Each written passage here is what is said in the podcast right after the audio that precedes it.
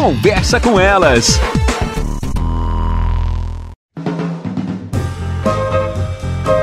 Olá, eu sou Cristiane Finger, jornalista. Ana Paula Lundegren, psicóloga. Estamos começando mais um Conversa com Elas. Estamos com alguns questionamentos de ouvintes, pessoas que nos acompanham nas redes sociais, e eu vou então trazer hoje uma dúvida de um ouvinte. Ele traz o seguinte, Ana: Meu filho tem 13 anos e quer namorar. Pode? Qual que é a dúvida dele, né? Ele sabe que na adolescência tem toda essa questão da iniciação, do gostar, do amar, de se sentir atraído o menino pela menina e vice-versa, né?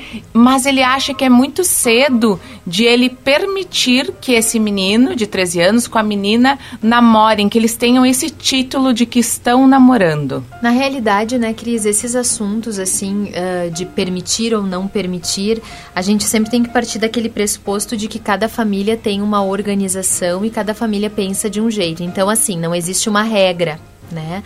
Eu acho que nós vivemos um momento em que cada vez mais os nossos pré-adolescentes e adolescentes estão de forma muito precoce começando é, uma vida afetiva de relacionamentos e também de sexualidade. Eu acho que os pais têm que ter uma orientação de como conduzir isso. E aí eu diria assim para os ouvintes, né? Tudo que nós formos tratar a respeito de namoro, a respeito de sexualidade, nós temos que falar com os filhos, com as, com as crianças, enfim, da forma mais clara possível, tá? A sexualidade é a mesma circunstância, a gente trata com clareza, com verdade e vai explicando. Eu acho que tem coisas aí imbricadas que são da organização psíquica que talvez nessa idade ainda não tenha como dar conta, né? Uma, um adolescente de 13 anos, ele não consegue se colocar muito bem numa relação, não numa relação como a gente conhece, com tudo que existe numa relação, por exemplo, do mundo adulto. Eu acho que isso aproxima mais assim de, daquele ficar, do estar junto, gostar mais de um do que de outro.